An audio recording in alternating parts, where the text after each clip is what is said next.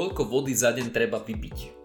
Takéto otázky sme tu mali ešte začias, kedy v telke chodil Herkules a Xena a vášnivé debaty sa vedú aj dodnes si myslím, takže rovno poviem, že tá typická rada, aby si vypil 8 pohárov vody denne je mýtus. Prečo, ako, čo, koľko, to zistíš v dnešnom diele FitClan podcastu o hydratácii. Vypichneme si nejaké výskumy, nejaké zaujímavosti, praktické odporúčania samozrejme a tak. Moje meno je Simon, ak máš pri sebe vodu, tak cheers a poďme na to. Ako som hovoril, tak tých 8 pohárov za deň je mýtus a vznikol v roku 1945, kedy sme takéto odporúčanie mohli nájsť v knihe Nutrition for Good Health.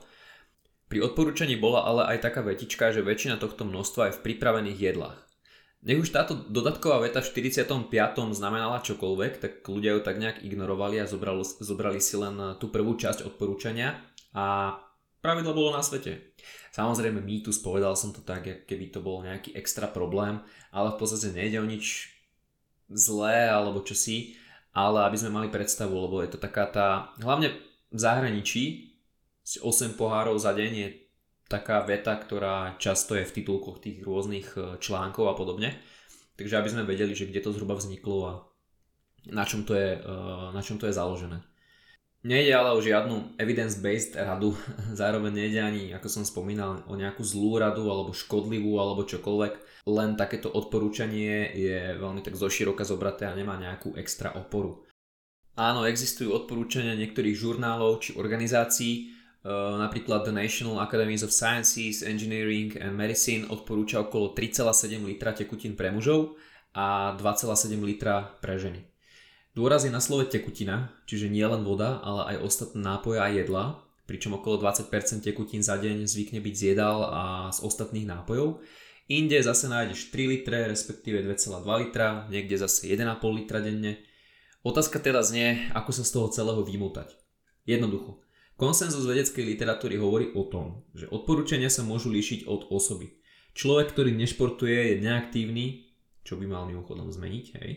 Žijúci niekde, kde je takmer počas celého roka maximálne 10 stupňov, bude mať asi iné odporúčania ako nejaký aktívny športovec, ktorý žije v podnebí, kedy je veľká časť roka tropická. A Inštitút medicíny takisto hovorí o tom, že nie je žiadne konkrétne odporúčanie príjmu vody za deň a že to závisí od osoby, klimatických podmienok, fyzickej aktivity či stravovania a celkového zdravia. To som vlastne citoval z toho, čo hovorí ten Inštitút medicíny.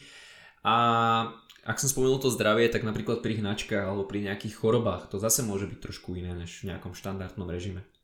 Takže namiesto presných odporúčaní sa uvádza, že väčšina zdravých dospelých e, ľudí by mala svoje e, potreby v súvislosti s vodou naplniť jednoducho podľa pocitu smedu.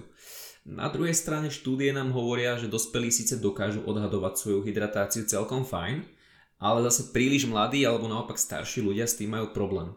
Takže aj táto rada možno nemusí byť úplne na mieste, akože môže, ale nemusí, opäť je to také kostrbaté.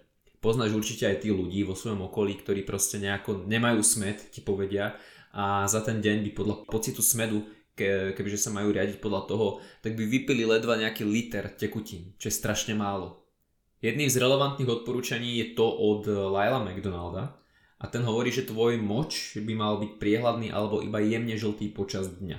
Na webe máme takú grafiku alebo takú stupnicu, kde je znázornená farba moču a ide v podstate od tej priehľadnej až po tú tmavú alebo až takú tú tmavo-žltú až hnedú.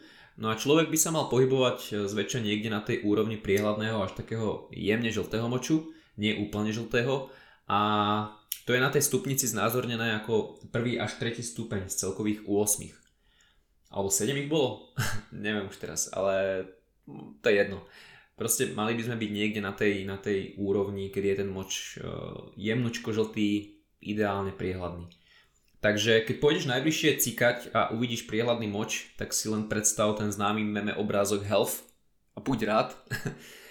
no a čo sa týka kávy, čajov alebo alkoholu, tak aj keď si stále niektorí myslia, že káva spôsobuje dehydratáciu, nie je to tak. Káva nás nedehydri... nedehydruje a ide len o ďalší z mýtov. To potvrdzuje aj e, ďalší výskum, ktorý vlastne uviedol, že káva, čaj alebo iné nápoje s obsahom kofeínu v primeranom množstve nezvyšujú výdaj moču a alebo nejak negatívne nevplyvajú na indikátory hydratácie u ľudí, ktorí príjmajú kofeín. Zaujímavosťou je alkohol, e, ten pôsobí diureticky, čím teda telo podnecuje ku strate vody a podľa výskumu to však platí 3 hodiny po konzumácii, ale ten antidiuretický efekt uh, nastáva 6 hodín po konzumácii a môže pretrvať až do 12 hodín od toho pitia alkoholu. Tieto údaje spoločne s údajmi z výskumu hovoria, že uh, ten etanol nevedie k cieľenej strate tekutín počas 24 hodinovej periódy. Ale samozrejme, hej, všetko záleží na viacerých faktoroch, vrátane množstva a na druhej strane piť alkohol nejak asi neodporúčame, vo veľkom určite nie. Pokiaľ chceš maximalizovať rast svalov alebo efektivitu toho chudnutia, alebo teda možno toho dôležitejšieho, keď sa bavíme o celkovom zdraví. Zaujímavé je spomenúť určite aj hydratáciu v súvislosti s výkonom, pretože piť málo vody nie je z hľadiska podania maximálneho výkonu optimálne, Meta-analýza nám ukazuje, že strata telesných tekutín v množstve 2 až 3% telesnej hmotnosti môže viesť ku zníženiu sily, aj e, zníženiu výkonnosti svalov, aj vytrvalosti a to v priemere o 5%. Tu si treba uvedomiť, že smed má oneskorený nástup, takže už v momente, kedy ho pociťuješ, tak si pravdepodobne dehydrovaný okolo 2%. Hej. Ďalej sa uvádza v rôznych výskumoch, že športovci by mali vypiť okolo 200 až 300 ml vody 20 minút pred aktivitou a potom ďalších 200 ml každých 15 až 20 minút počas cvičenia, záležiac od e, zase individuálnych a environmentálnych faktorov. Ale to sú také odporúčania, vieš, kto ti bude hovoriť, že 15 minút, 17 minút, vypiť 250, e, vypiť 300, to sú také proste drobnosti, ale pointa je teda hlavná v tom, aby si sa hydratoval, aby si pil aj pred tým výkonom, aj počas a aby si vedel teda, že keď už pociťuješ to sucho v ústach, tak není to úplne OK. K tej vode môžeš pridať elektrolity alebo sacharidy alebo proteín, vďaka čomu dostaneš viac vody a elektrolitov do obehu. Takže ak ti ide o super tréningy a výkony, tak nedostan sa do situácie, kedy pociťuješ sucho v ústach. A dostatočný príjem tekutín je vhodný nielen teda z hľadiska výkonu, ale sú cool data aj ohľadne toho, ako, ako tekutiny a voda podporuje myslenie, náladu a celkové zdravie človeka. Opäť e, tieto výskumy pripnem k článku, e, ktorý sa hodí k tomuto podcastu na web, takže môžeš si to všetko e, prelustrovať tam. No a teraz možno otázka, ktorú možno rieši viac ľudí, ako by bolo treba, a to je, že viac vody rovná sa viac chudne tuk, lebo to, že musíš piť veľa vody, lebo potom telo chudne viacej tuku z ľavého stehna a z pravej zadnice, tak to možno nájdeš niekde na premotivovaných blogoch a hneď pod tým nájdeš recept na roll koláčik bez výčitiek a hlavne bez kalorických hodnôt a jeden kúsok má 550 kalórií. Ale to už som odbočil. V nie tak starom výskume riešili príjem vody a problematiku chudnutia, pričom sa zistilo, že zvýšený príjem vody neovplyvňuje termogenézu či oxidáciu tukov. Na druhej strane, ako sme počuli na seminári s Alanom Aragonom, kde sme boli ešte v 2018 v Rakúsku, tak voda dokáže divy a pol litra vody pred jedlom má potenciál znížiť celkové množstvo skonzumovaného jedla, keďže ti voda zaplní žalúdok. Hej. Není tam žiadna vesmírna mágia, ale len taký malý trik, kedy vidíš, že v istom kontexte nám tá voda skutočne môže niektorým jedincom aspoň pomôcť eh, na ceste za menším množstvom kil, ale ako hovorím, nie je to žiadna mágia, nie je to ani vďaka nejakým zázračným účinkom vody na chudnutie alebo čosi, ale je to proste logika v súvislosti s príjmom kalórií a s nejakým nasýtením, pretože ak jedna vec, ak nahradíš kalorické nápoje alebo alkohol vodou, tak schudneš, keďže nahradíš kalórie bezkalorickou tekutinou, čím znížiš energetický príjem a zároveň keď proste naplníš ten žalúdok vodou, tak je pravdepodobné, Tie výskumy sú také všelijaké, že aj áno, aj nie, ale je tu nejaká šanca u niektorých ľudí, uh, že proste zjedia menej. Ale to sú také strašne basic veci, také logické veci. Niekomu to vie pomôcť, niekomu nie, ale určite to nie je tak, že voda, keď budeš piť 6 litrov vody za deň, tak proste budeš lepšie chudnúť, alebo teda lepšie páliť tuk. To je, to je blbosť. Takže toto bola taká veľmi rýchla téma, aby sme si aspoň ujasnili nejaké základné veci ohľadne hydratácie, ktorá je fakt že nesmierne dôležitá na ceste za celkovým zdravím, pretože veľa ľudí pije strašne máličko. Aj počas leta pijú trošku viacej, keď je strašne teplo, ale aj tak to možno podceňujú. Takže nájdi si možno nejaké stratégie na to, ako piť viacej vody. Ja to tu nechcem nejak rozoberať, lebo to sú tiež také rôzne články a instagramové posty, ako piť vodu a daj si tam uhorku alebo čo ja viem čo. Nájdi si proste to svoje a hlavne nauč sa piť vodu.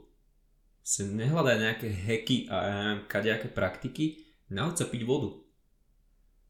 Keď si dáš k tomu nejakú kolu zero alebo proste niečo e, bezkalorické alebo si kľudne aj dáš niečo málo kalorické a trošku tým boostneš ten tvoj príjem tekutín za deň, OK, ale sústreď sa na tú vodu a nejak sa to musíš naučiť. Takže asi toľko. Uh, ja si myslím, že otázky týkajúce sa optimálneho príjmu vody sú snať tak nejak zodpovedané. V skratke tých rád a odporúčaní je veľa, líšia sa, ideálne je riadiť sa tak nejak medom a zároveň farbou moču a zároveň možno do toho dať e, nejaké tie odporúčania hovoriace aspoň o 2-3 litroch vody a zároveň ešte vnímať aj tie individuálne faktory a nejaké tie environmentálne.